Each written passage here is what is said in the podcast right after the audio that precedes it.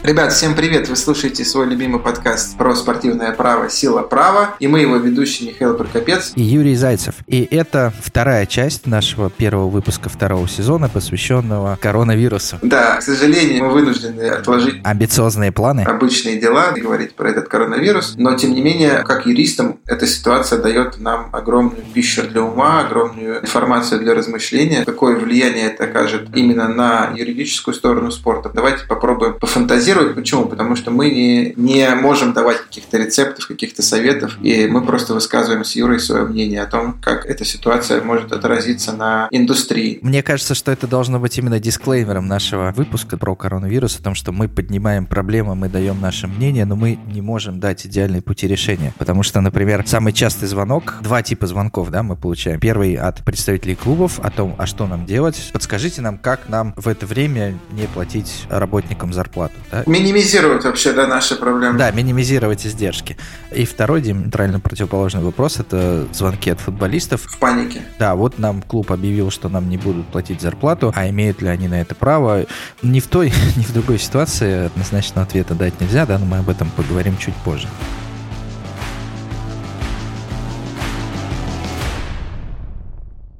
А теперь о ситуации с вирусом с другой части планеты, из Аргентины, расскажет нам аргентинский юрист Ариэл Рек, наш большой друг и товарищ. Я буду преимущественно говорить о футболе. В Аргентине решение было принято самой лигой за несколько дней до того, как правительством был объявлен общий карантин и приостановлены все массовые мероприятия. В связи с этим разгорелся большой скандал, потому что всего за несколько дней до этого матчи проводились без зрителей. Но один клуб, River Plate, отказался сыграть матч с Атлетико Тукуман, за что в отношении клуба могут быть применены дисциплинарные санкции, в том числе снятие очков. После этого большое давление было оказано игроками и профсоюзом против воли клубов, в связи с чем Лига приняла решение приостановить проведение соревнований, как я уже сказал, незадолго до решения правительства о введении общего карантина и приостановлении всех массовых мероприятий. Матчи изначально приостановлены до конца марта, но нет сомнений, что срок приостановления будет продлен как минимум до апреля. В отношении игроков, как и любых других работников в Аргентине, законодательство предусматривает, что в случае форс-мажора решение о приостановлении выплаты зарплаты может быть принято работодателем. Но в футболе этого еще не случилось. Конечно, уже ведутся разговоры на эту тему, но еще слишком рано говорить о таких мерах. По поводу доходов и приостановления договоров и прочего. Необходимо отметить, что в Аргентине главными статьями дохода клубов являются сезонные абонементы и телевизионные права. Эти два вида доходов продолжают поступать. Платежи по телевизионным правам и сезонным абонементам продолжают поступать, и выплаты по телевизионным правам и абонементам не приостановлены. Но если ситуация не изменится, возможно, дойдет до этого. Либо начнутся обсуждения о пересмотре условий договоров, потому что на данный момент уже две недели как матчи не проводятся. И это, очевидно, продлится как минимум до конца марта, скорее всего, до середины апреля. Также приостановлены установлены матчи континентальных соревнований, Кубка Либертадорес и Южноамериканского Кубка. Изначально до начала мая. И это, безусловно, скажется на клубах, так как призовые выплаты и доход от участия в этих кубках очень важны для клубов, участвующих в этих соревнованиях. С другой стороны, Суперлига Аргентины уже приняла решение о приостановлении действия правил финансового фэрплей, которые действуют на данный момент, что предоставляет больше гибкости клубам в отношении выплаты задолженностей и других финансовых обязательств. Так что на данный момент это единственное решение, связанное с приостановлением выплат. Спасибо большое Арелу. Мнение с другой части света о том, как там коронавирус влияет на профессиональный спорт. Слушаем партнера юридической компании «Сила» Александра Зенруфинина о ситуации с коронавирусом в Швейцарии.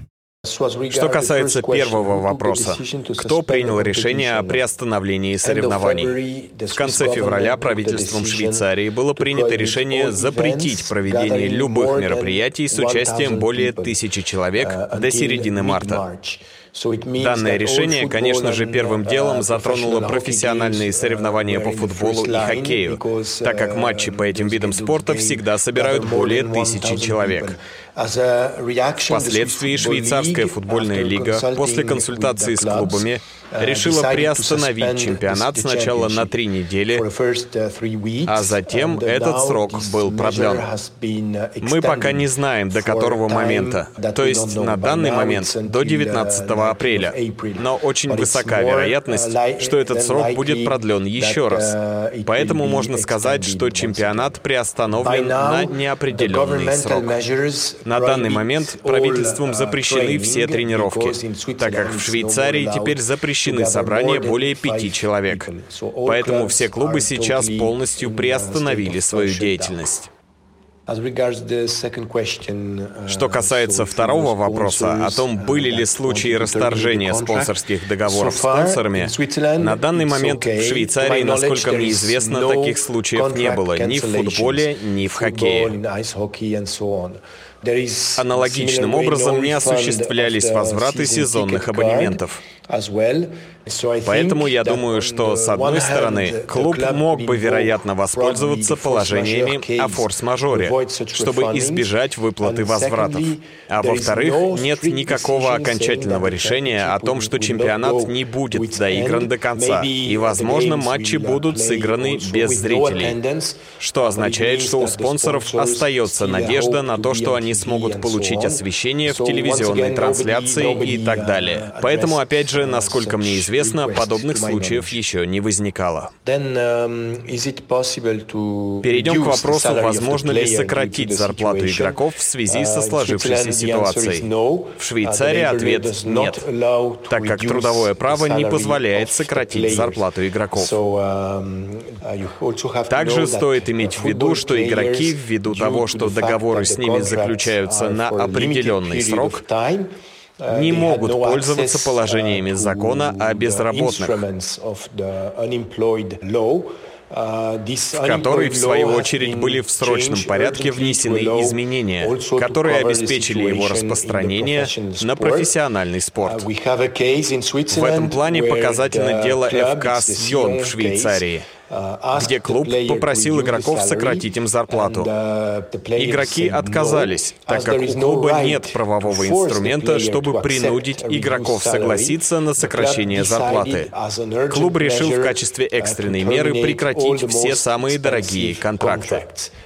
Клуб сослался на форс-мажор и отказ игроков на сокращение зарплаты, на что они имели право. Клуб указал на то, что у клуба не осталось никаких доходов, и у него не было больше возможности выплачивать зарплату игрокам. В связи с чем это было признано обстоятельством непреодолимой силы, что позволило клубу расторгнуть договоры с несколькими игроками. И последний вопрос. Какие меры были предприняты государством для защиты клубов и спортсменов? Итак, для спортсменов это общие приказы властей в сфере здравоохранения о запрете массовых скоплений людей и так далее. Только сегодня стало известно, что правительство Швейцарии вводит программу экстренной финансовой помощи. 50 миллионов швейцарских франков предоставлены государством в пользование профессиональным спортивным клубам.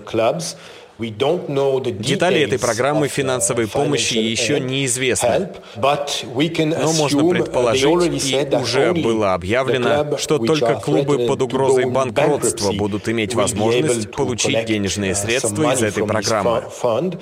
Uh, То есть uh, клубу нужно будет доказать, что без этой финансовой помощи он прекратит свое существование. При uh, этом клуб должен будет вернуть эти деньги. Второй мерой, предпринятой государством, является освобождение клубов от обязанности производить социальные выплаты с зарплаты игроков.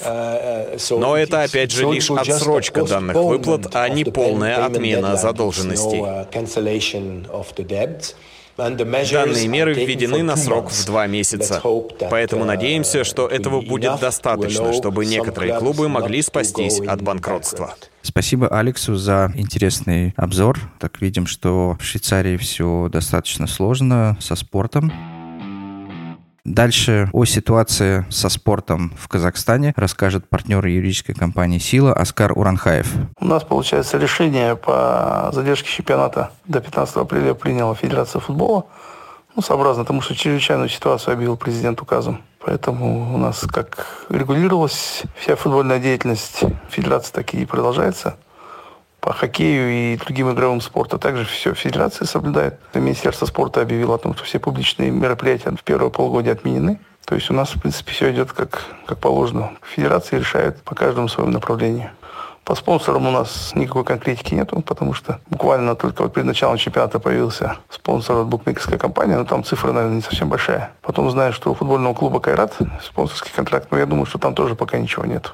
Да, а по клубам, по зарплатам игроков пошла, конечно, очень неконструктивная позиция. В футбольном клубе «Иртыш» сейчас скандал разгорается. Футбольный клуб «Каспий» там слив пошел. Вот в футбольном клубе «Акжитпес», по-моему, назревает тоже очень скандальная ситуация такая же. А так пока конкретики нету. Официальные органы, что Министерство спорта, что Федерации по этому вопросу молчат. Никакого разъяснения нету. Я думаю, ну, будет намечаться, наверное, юридическая работа определенная. В принципе, как и со стороны клубов, так и со стороны игроков. Спасибо Оскару. По всей видимости, в Казахстане комендантский час. Нельзя разговаривать громко, поэтому Оскар достаточно приглушенно рассказал о том, что происходит в Казахстане с профессиональным спортом.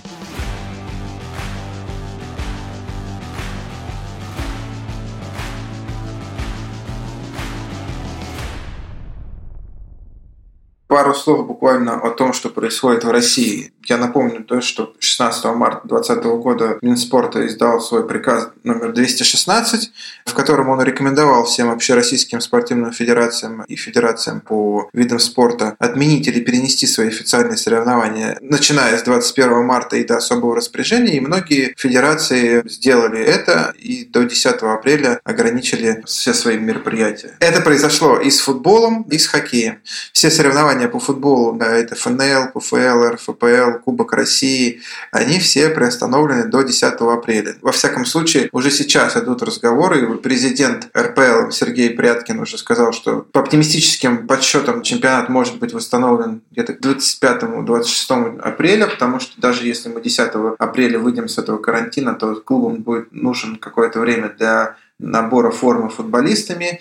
Ну и так это все прозвучало достаточно пессимистично, поэтому уже специалисты рассуждают о точке невозврата. Да? То есть точка невозврата – это после какой даты уже чемпионат не стоит возобновлять, а стоит признать результаты состоявшимися, те результаты, которые на сегодняшний день достигнуты. Это то, что касается футбола.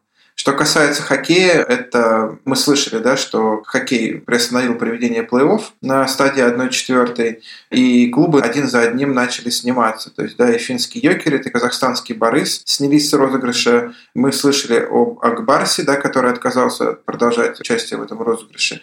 Команды, просто не дожидаясь решения от КХЛ, сказали, ребят, мы не можем рисковать своими спортсменами, мы не можем играть в таком режиме, да, поэтому до свидания. После чего осталось всего пять команд, и сейчас КХЛ находится в кризисе, и непонятно, что будет дальше. Я имею в виду в кризисе принятия решений. То есть непонятно, как будет доигран этот чемпионат, будет ли он доигран и так далее. Но на самом деле ситуация... Вот, но это такое краткое объяснение того, что происходит в наших ведущих видах спорта. Да, понятно, что волейбол, баскетбол, они также приостановили свои соревнования. На самом деле в хоккее ситуация достаточно драматичная, потому что, с одной стороны, Йокерит и Борис снялись с соревнований, потому что, скажем так, государственные органы приняли решение о том, что запрещено проводить э, соревнования. В этих странах введен карантин, да, и в такой ситуации сложно участвовать в крупном международном соревновании. Дальше КХЛ решил о том, что окей, хорошо, у нас осталось 6 команд, вместо плей-офф мы проведем турнир 6 и разыграем Кубок Гагарина, да, но... Ну, тоже, Юр, вопрос. Если ты организатор международного соревнования, должен ли ты учитывать законы тех стран, клубы которых принимают участие? Если тебе просто правительство Казахстана сказало, что нет, это ты не можешь участвовать, а, или правительство там, Финляндии сказало, что нет, вы не можете проводить соревнования, а организатор говорит, а, ну ладно, окей, типа, давайте, кто у нас еще остался? Мне кажется, это не очень правильная позиция. Нет. Мне кажется, что ты должен учитывать мнение, и ты должен учитывать обстоятельства, сложившиеся во всех странах, из которых у тебя есть участники. Ну, я с тобой согласен, что вы именно вот в данном конкретном случае, потому что если бы в идеальном мире вдруг правительство Казахстана запретило бы Борису играть в э, КХЛ, ни с того, ни да, сего, да. то это, наверное, были бы проблемы Бориса, Казахстана и его болельщиков, но не лиги в целом. В такой ситуации лига должна, скажем так, учитывать интересы всех и уважать всех участников.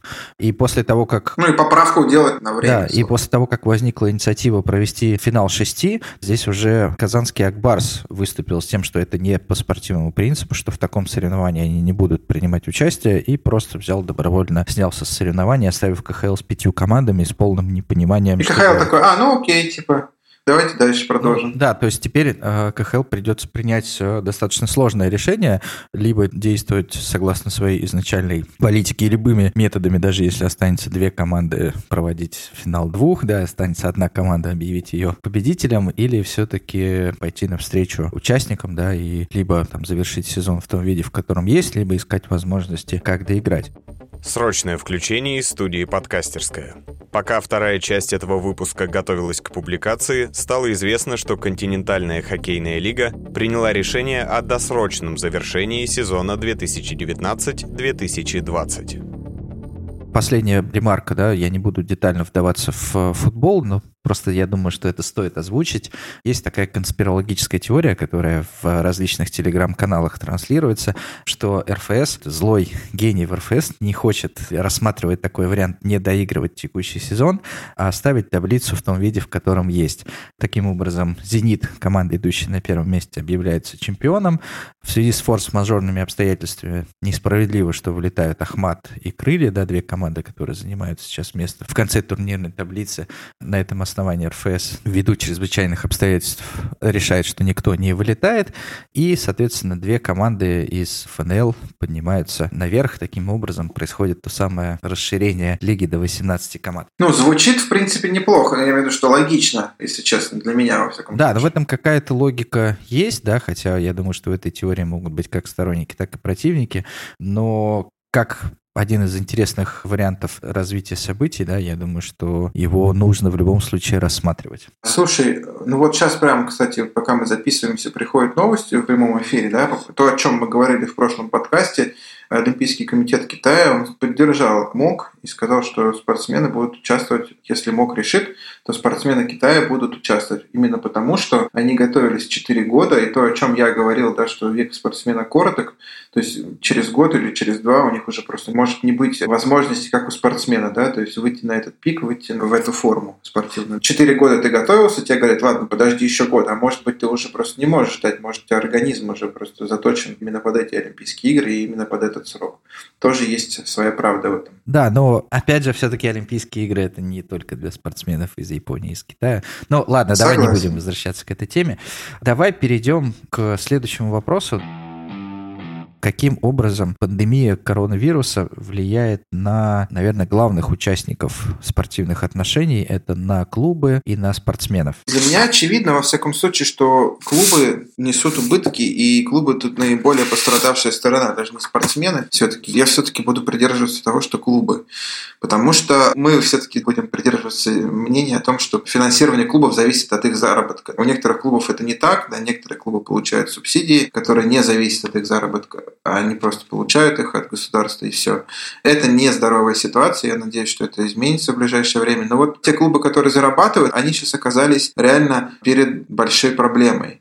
Потому что зарабатывать они никак не могут сейчас. То есть у них накрылся матч-дей, да, тот день, когда приходят болельщики на стадион, покупают сосиски и которые покупают билеты. Да, то есть в некоторых клубах, там, например, в английской премьер-лиге это может составлять там, 2-3 миллиона фунтов за один день. Да, то есть это огромная сумма. У нас в России эта сумма скромнее, но тем не менее тоже достаточно существенная. То, о чем говорит Федун, владелец «Спартака», говорит, что это большие проблемы, мы теряем очень много денег. Потом эти клубы остались без каких-то мероприятий массовых. Да, вот наш партнер Алекс Занруфинин, он мне рассказывал, что у них, например, футбольный клуб «Сион» потерял очень много денег, так как каждый год он организует такой типа ужин для своих болельщиков. Там 5-6 тысяч болельщиков покупают билеты, достаточно дорогие. И для них клуб организует специальные там шатры. В этих шатрах выступают актеры, э, артисты, музыка, приходят футболисты, приходит руководство клуба, они в такой теплой дружественной атмосфере они проводят этот день. И это приносит 2-2,5 миллиона евро один день, один ужин. Это большие деньги для футбольного клуба. Футбольный клуб их потерял сейчас. Вот, поэтому всяческие активности да, клуб не может больше проводить. Потом мы понимаем, да, что клуб теряет деньги на телеправах. Телекомпании, которые купили права на трансляции матчей, они говорят, ребят, слушайте, а где матчи-то? Что транслировать? Вот, и, соответственно, очень большие потери, да, я думаю, будут связаны с телеправами, потому что тогда телекомпании, они либо требуют вернуть эти деньги, либо просто не доплатят эти деньги на эту сумму, на сумму того, сколько матчей не будет сыграно. Что думаешь, Юр? Слушай, ну, безусловно, ситуация не очень хорошая. Давай попробую как-то по порядку прокомментировать. Во-первых, что касается взаимоотношений клубов и спонсоров.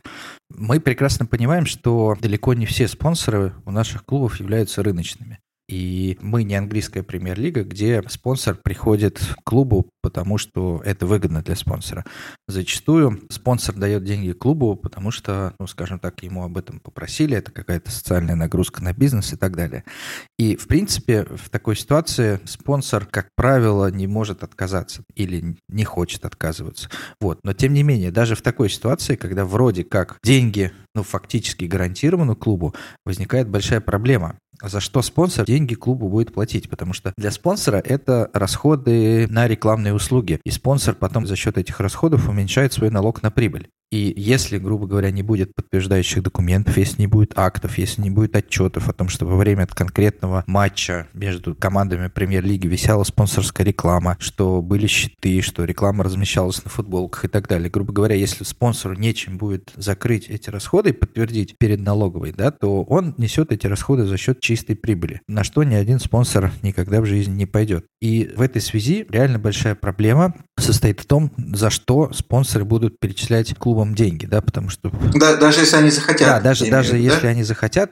Типа, окей, мы вам сейчас перечислим, ну, финансово, бухгалтерски, как мы это будем проводить? Да, совершенно непонятно. И здесь как бы уже появляются новости о том, что букмекерские конторы, соответственно, будут уменьшать стоимость спонсорских договоров с футбольными клубами, потому что фактически объем услуг в пользу букмекерских контор со стороны клубов значительно уменьшается. Слушай, ну букмекерские конторы тоже одни из потерпевших, мне кажется, в этой ситуации, потому Конечно. что Людям просто не на что ставить. Все соревнования, кроме белорусского футбола, отменены. И просто я сейчас смотрю те сообщения, которые присылают букмекеры, они в соцсети. Они уже там принимают ставки на киберспорт какой-то, там на киберфутбол. Ну, кстати, интересно. Потому что просто им не на что ставить людям. Кстати, интересно, наш большой друг из э, Беларуси Юрий Калантай в своем комментарии отметил, что, безусловно, букмекерские конторы сейчас принимают ставки на чемпионат Беларуси по футболу, но еще также появилась ставка на то, прекратится или не прекратится чемпионат Беларуси по футболу. Да? Видишь, букмекерские конторы э,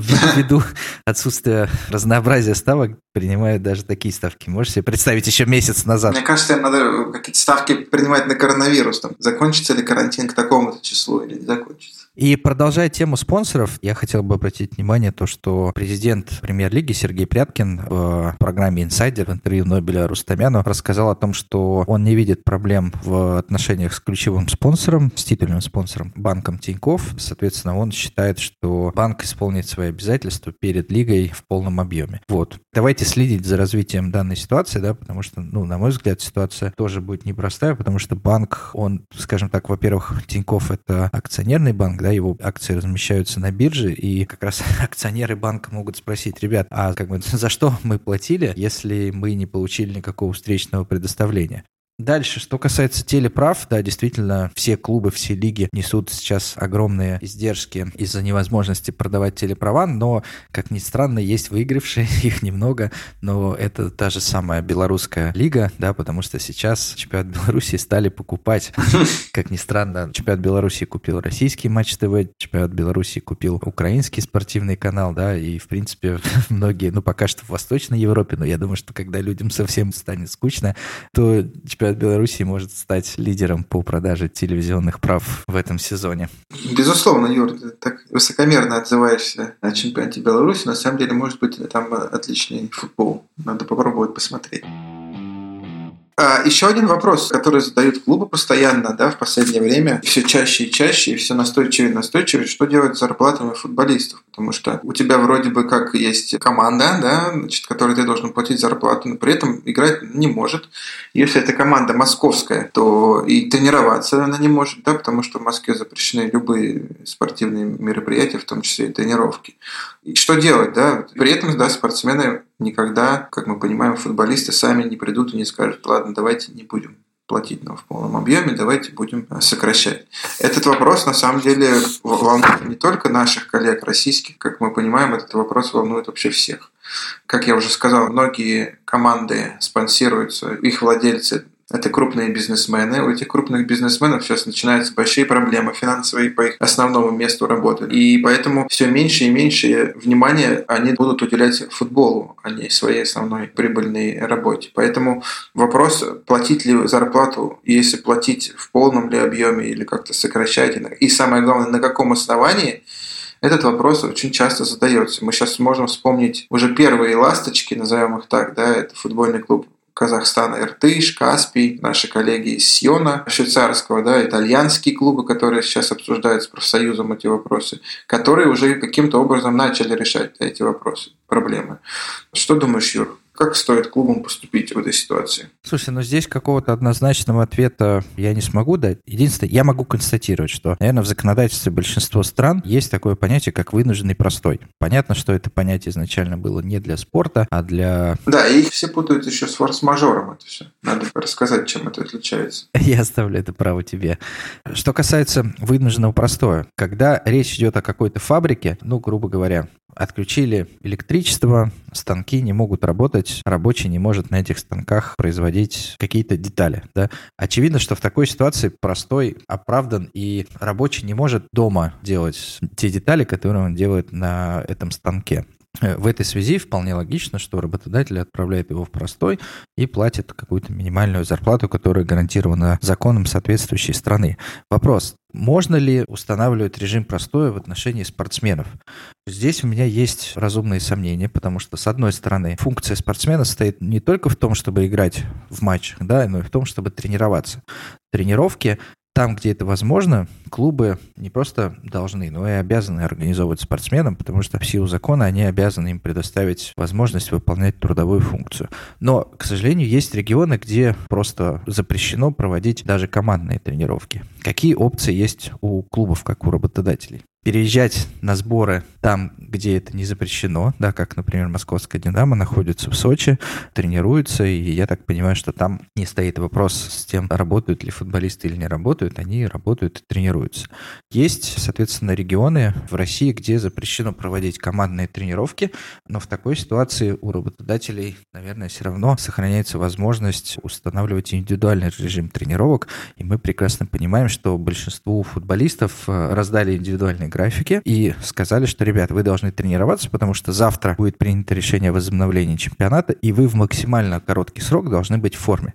Да, для этого спортсмены должны ну, не только каждый день туалетной бумагой чеканить, но и выполнять какие-то э, обязанности. То есть недостаточно, да, туалетной бумаги? А, нет, я думаю, что туалетной бумаги чеканить недостаточно.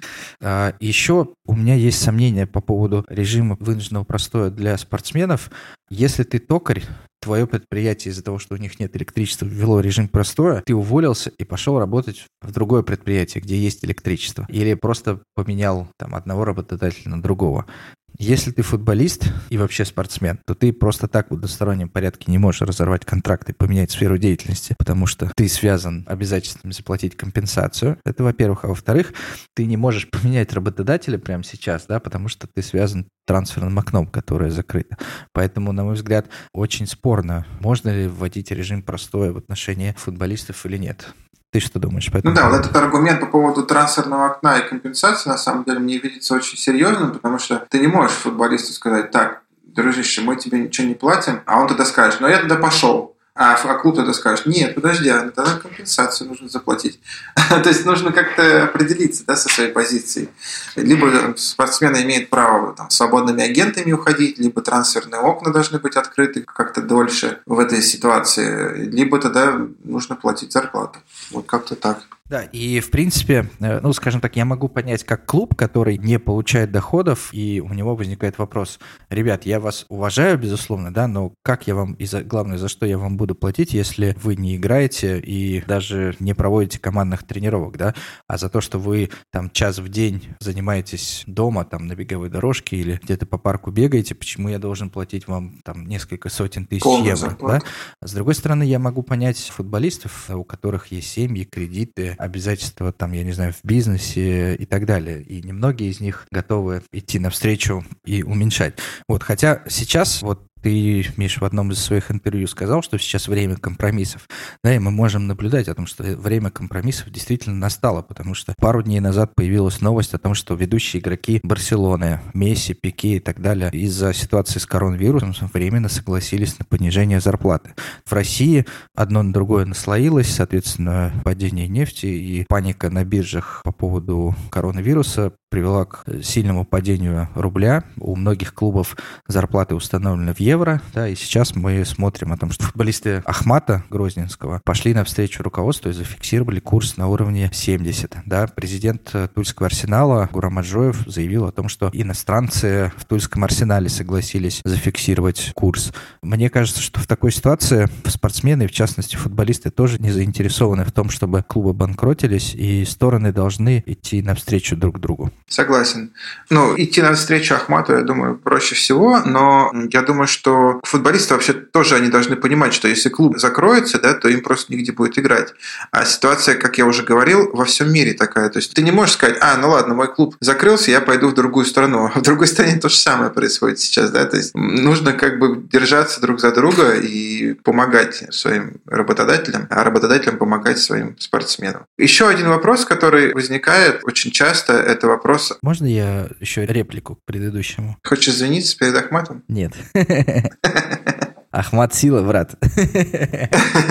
Совершенно верно, что пришло время договариваться, да, но мне кажется, что договариваться неким мифическим клубом с каждым конкретным футболистом не так-то просто. Здесь должны именно объединения, представители работодателей и работников сесть за сторону переговоров и выработать какую-то, скажем так, консолидированную позицию. Да. Пришло время, там, условно, профсоюза футболистов, провести консультации с футболистами, выработать мнение, которое устраивает большинство футболистов, и сесть за стол переговоров с лигой и заключить что-то типа коллективного соглашения, в котором установить основные правила игры. И я уверен, что в таком случае большинство и спортсменов, и клубов будут придерживаться этим правилам игры. Поэтому... Ну да, только ты учти, что у нас в России нет профсоюза, который бы объединял хотя бы какую-то часть значительную футболистов, и тем более иностранцев. Нужно сначала такой профсоюз создать или уже одному из тех профсоюзов, которые существуют, объединить, получить возможность говорить от имени большого количества футболистов, потому что это все справедливо для тех стран, где профсоюзы сильные, да, например, там Италия или Америка. Но поэтому пришло профсоюзу взять уже бразды правления в свои руки. Поработать. И объединить футболистов в такое тяжелое время и выработать единую позицию.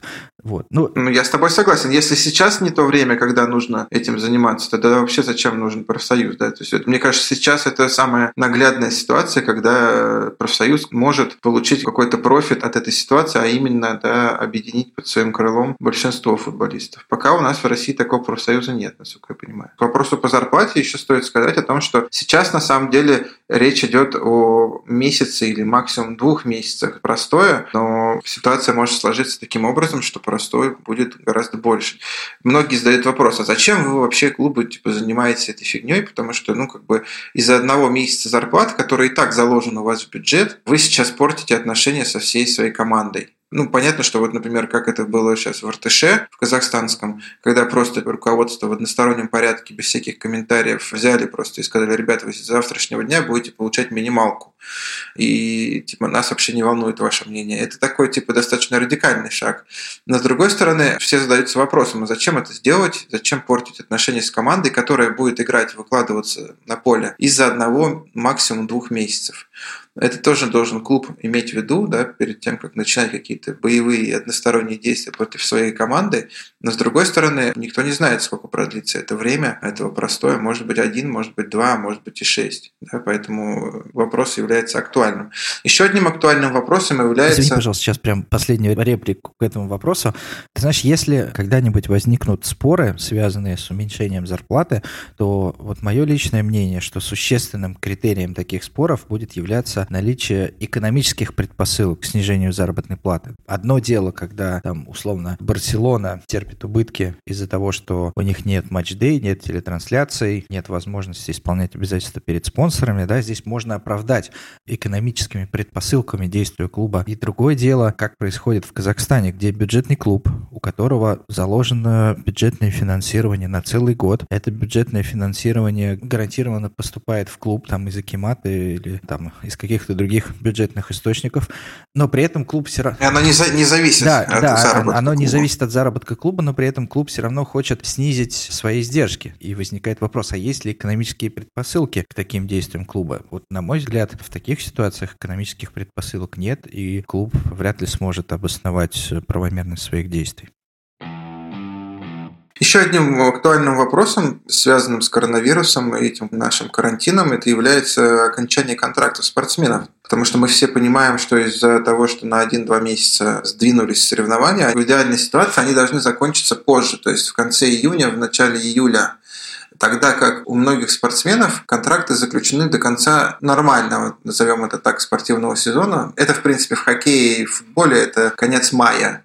И вопрос возникает следующий. Этот вопрос не только в России, да, это вопрос по всему миру. Он звучит примерно так. А что делать, когда нужно будет играть в июне, а контракты у футболистов или там хоккеистов или других спортсменов закончились еще в мае?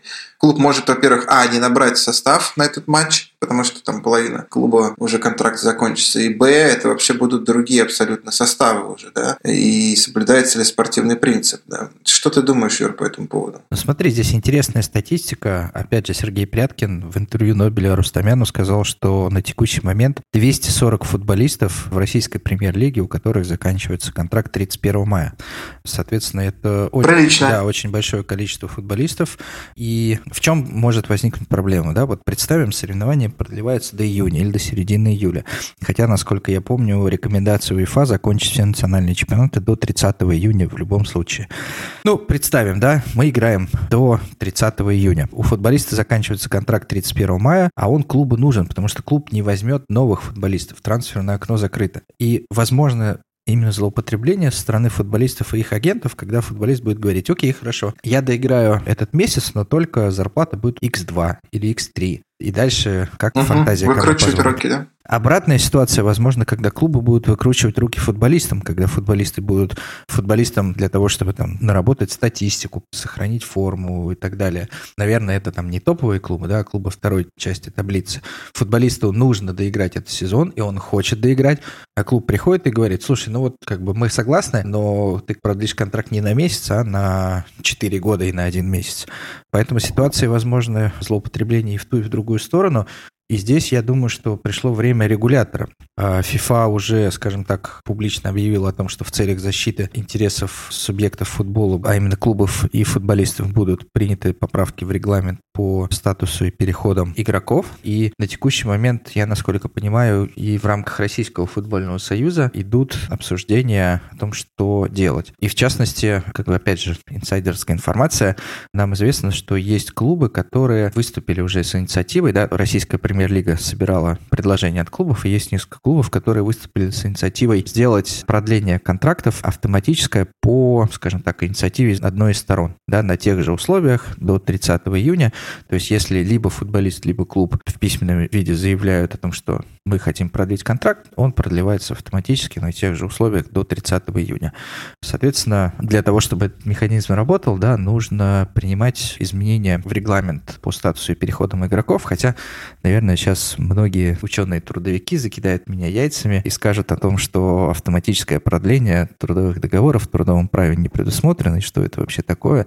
Но мы понимаем, что мы находимся в режиме чрезвычайных обстоятельств, когда нужно отступать от каких-то догматических правил. Ну да, вообще, в принципе, я думаю, что тут сразу встает множество вопросов, там, типа, изменение правил по ходу игры, да, и свобода договора там, и так далее, и так далее. Но я думаю, что все-таки я с тобой соглашусь, что в данном случае чрезвычайная ситуация. А самое главное, на мой взгляд, никакой проблемы для этих футболистов не возникает. Они должны будут доиграть этот сезон, в то время как они не смогут перейти в другую какую-то команду, да, то есть сезон-то не закончен, еще трансферное окно-то не открыто. То есть если бы они могли куда-то еще перейти, я понимаю, да, но в данном случае я вообще для них никакого ущерба не вижу, кроме того, что они лишний месяц будут получать зарплату в своем клубе, да, и некоторые из них могут получить какие-то там титулы или призовые дополнительные и так далее. Да, мне кажется, и сами футболисты, если честно, не станут. То есть для футболистов очень важно всегда там, да, доиграть сезон. И для многих футболистов очень важно завоевать титул, завоевать какое-то место и как бы сделать 99% дела и не сделать вот этот последний шаг. Я думаю, многие из них тоже будут рады, если им такая возможность предоставится. Ну, я согласен с тобой. И смотри, здесь еще есть смежный вопрос, да, связанный с окончанием сроков контрактов, а именно окончание сроков аренды, да, потому что не все всегда зависит от двух сторон, да, от клуба от футболиста. В случае с арендой есть еще третья сторона, это основной клуб. И для того, чтобы аренда продлилась, здесь основной клуб должен высказать свое согласие. Поэтому здесь тоже необходимо какое-то регулирование как на внутреннем, так э, и национальном уровне, да, потому что одно дело внутри РФС мы урегулируем у себя автоматическое продление аренды, а что делать с футболистами, которые в аренде от иностранных клубов, да? Но, опять же, я думаю, что FIFA в ближайшее время этот вопрос урегулирует, нужно только немножко подождать, но, тем не менее, мне представляется логика разумной, да, что должен быть примерно такой же подход. Аренда продлевается, если одна из трех сторон арендного договора, будь то футболист старый или новый клуб выражают согласие продлить аренду, тогда она должна автоматически продлеваться до 30 июня. Кстати, мы своим клиентам, клубам, когда делаем договоры, шаблоны, мы используем формулировку окончания контракта, допустим, 31 мая или в случае, если последний матч сезона будет сыгран позже, да, после последнего матча сезона. Это мы делаем для клубов, которые участвуют или потенциально могут участвовать в переходных, например, матчах. И если основной чемпионат до 31 мая, как правило, заканчивается, то переходные матчи могут быть сыграны в начале июня. И в таком случае футболист окажется неспособным сыграть в этом матче. Поэтому мы делаем такую формулировку, и сейчас эта формулировка как никогда кстати будет. Потому что в случае переноса матчей на июнь футболисты с такой формулировкой, с контрактами этих футболистов как раз проблем и не будет. Но мне кажется, что все равно здесь есть именно с точки зрения сроков окончания контрактов два типа клубов. Есть клубы, которые в средствах сжаты, да, и они стараются экономить, и поэтому они контракты, как правило, подписывают до 31 мая. Но очень редко, но иногда бывает так, что какие-то там действительно переходные матчи вылезают за эту дату. Ну, вспомни, была ситуация... Э, у Смолова, когда... Ситуация Смолов с Уралом, да. да. Когда он был в аренде из «Динамо», Урал попал в переходные матчи, но аренда была как раз до конца мая, и он не смог принять участие в этих матчах. Но если мы будем говорить о клубах, которые побогаче, да, у которых совсем другое качество подбора футболистов, то когда ты берешь большого футболиста, он всегда будет настаивать на том, чтобы контракт длился с 1 июля по 30 июня, да, чтобы не терять в деньгах за месяц летнего простоя. Поэтому у больших клубов у них, как правило, действительно у всех футболистов контракты заканчиваются 30 июня, и у них, ну, наверное, нет такой проблемы.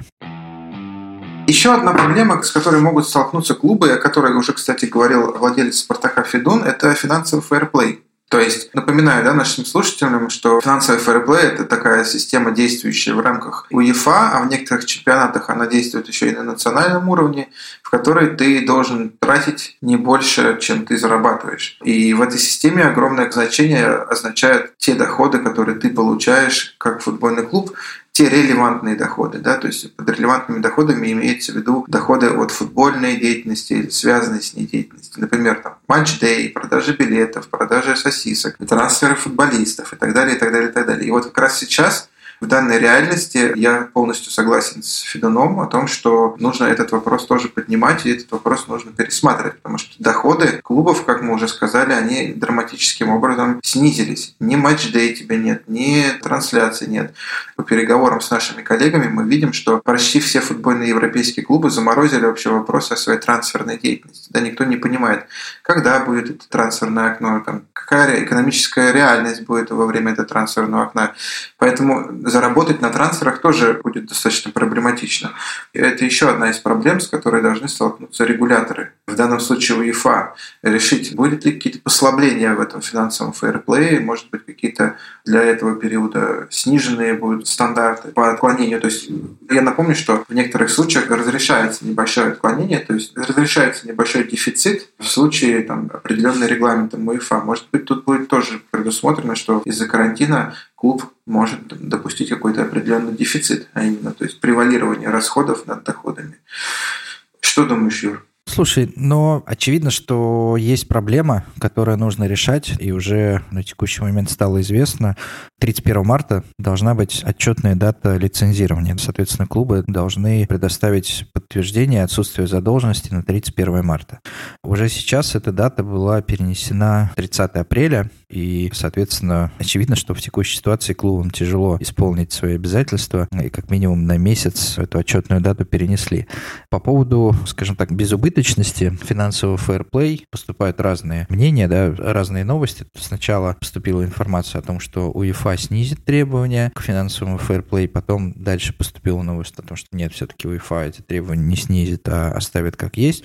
Но я думаю, что в конечном счете голос разума должен сыграть, и очевидно, что клубы в текущем сезоне абсолютно точно не смогут выполнить требования финансового фэрплей, а именно потому, что у них просто не будет релевантных доходов. Да, релевантные расходы заложены, а релевантных доходов, которые были заложены, их вряд ли удастся получить в полном объеме. Поэтому очевидно, что УЕФА и национальным ассоциациям нужно пойти навстречу клубам в части лицензирования и в части выполнения требований финансового фэрплей. Я думаю, они это сделают. И последняя такая проблема, на которую я вижу, во всяком случае, для клубов, это определение мест турнирной таблицы. Кто победит, кто вылетит, кто сыграет в Еврокубках и так далее. Если с победителями, ну, плюс-минус, я думаю, что во многих чемпионатах уже сейчас все более-менее ясно, например, как в Англии, в России, где отрыв достаточно серьезный, хотя, например, в Испании, насколько я понимаю, отрыв вообще минимальный, то очень многие клубы борются за выживание до самого последнего тура и определяется, кто вылетит в самом последнем туре. И вопрос, справедливо ли будет сейчас фиксировать вылет этих команд до истечения финальной стадии чемпионата, если будет закрытый чемпионат прямо сейчас. Например, у нас еще осталось в России 8 туров, да, и за эти 8 туров еще вообще все что угодно может произойти. Насколько я понимаю, клубы сейчас во многих странах разрабатывают системы, при которых можно сейчас закончить чемпионат и при этом не получить каких-то исков от клубов, которые вылетают или которые переходят в Еврокубки и так далее.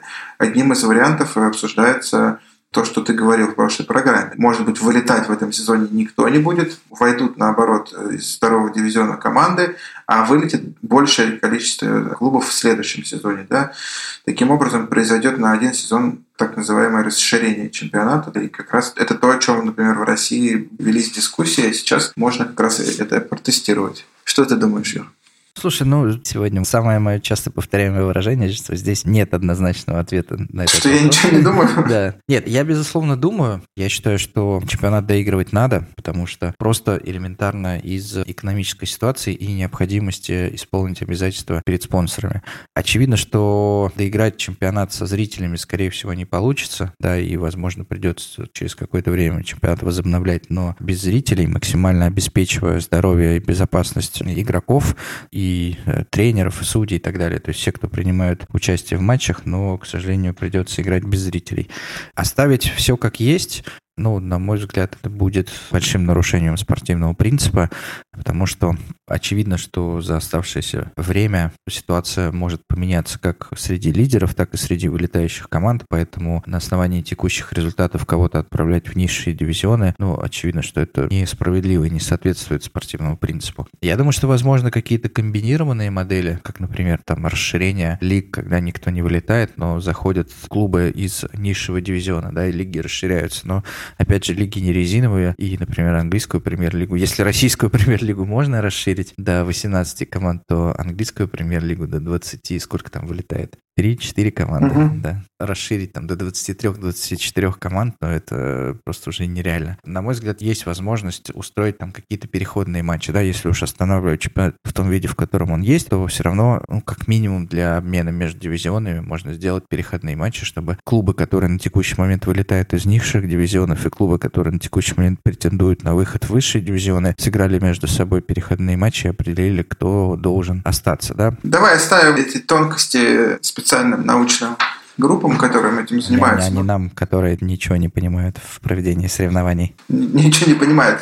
Мы просто обозначаем те как бы маркеры, где могут возникнуть проблемы и пытаемся как-то их чуть-чуть обсудить. Вот еще одна проблема, которую я вижу, она уже касается больше спортсменов, наверное, а не клубы. Это, например, дисквалификации и баны.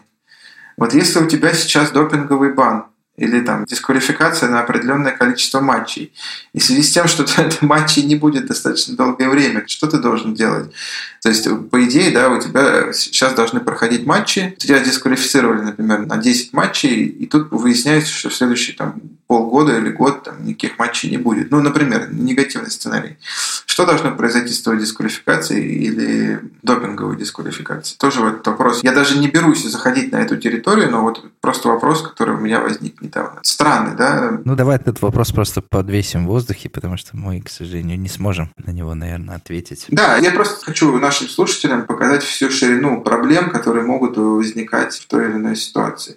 Для футболистов какие еще могут быть да, проблемы? Мы уже сказали, что многие футболисты, например, тот же самый Александр Кокорин, да, вот он вышел сейчас из тюрьмы и набрал фантастическую форму, да, он не играл полтора года, и опс, и тут в самый неподходящий момент происходит, опять же, прерывание чемпионата, хотя на самом деле для него это самое неудачное время потому что он хотел играть, он полтора года ждал этого момента, и тут происходит такая ситуация.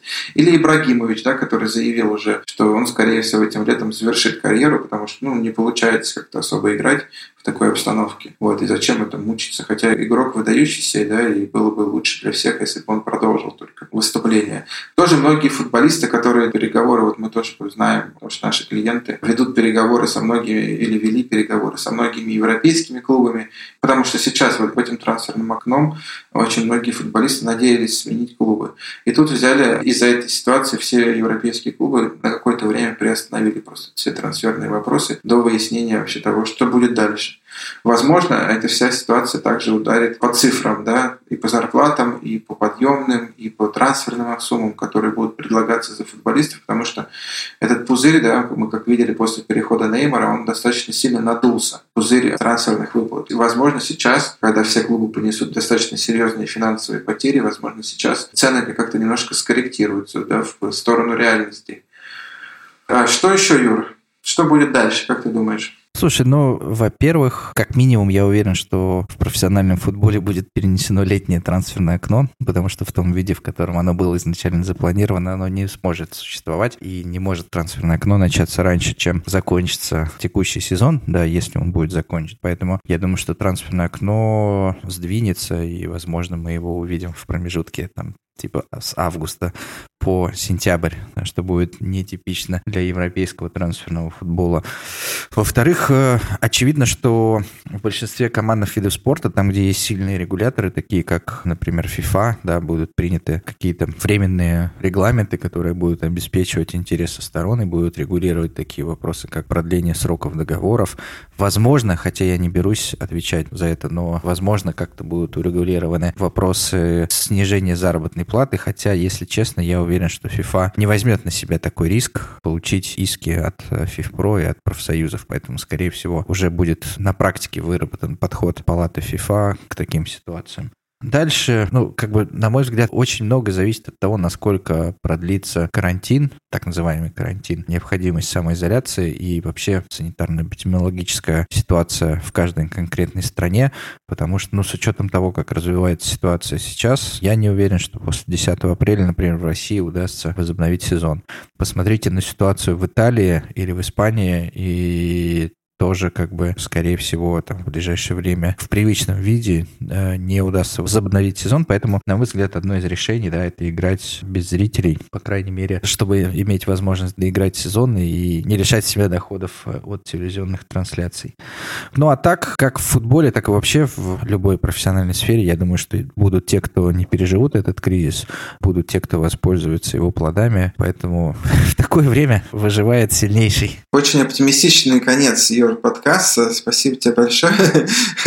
Я надеюсь, что наш подкаст выживет и переживет эти все тяжелые времена. Постараемся держать вас в курсе. Я думаю, что в случае, если будет происходить что-то действительно экстраординарное, подкаст может выходить раньше, чем заявлено, но мы продолжаем выходить раз в две недели, как и в прошлом сезоне, и мы постараемся в следующий раз, может быть, пригласить какого-то интересного гостя, может быть, по онлайн, потому что мы сейчас записываем тоже руководствуясь рекомендациями FIFA, КАС и, и мэрии Москвы, тоже записываемся сейчас онлайн, а не в студии.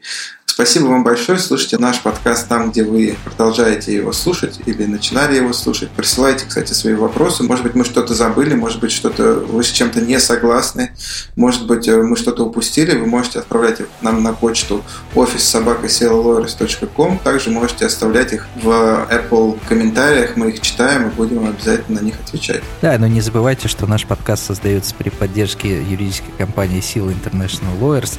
И не забывайте подписываться также на наш YouTube-канал, где выходит аудиоверсия нашего подкаста. Всем спасибо. Пока. Всем пока.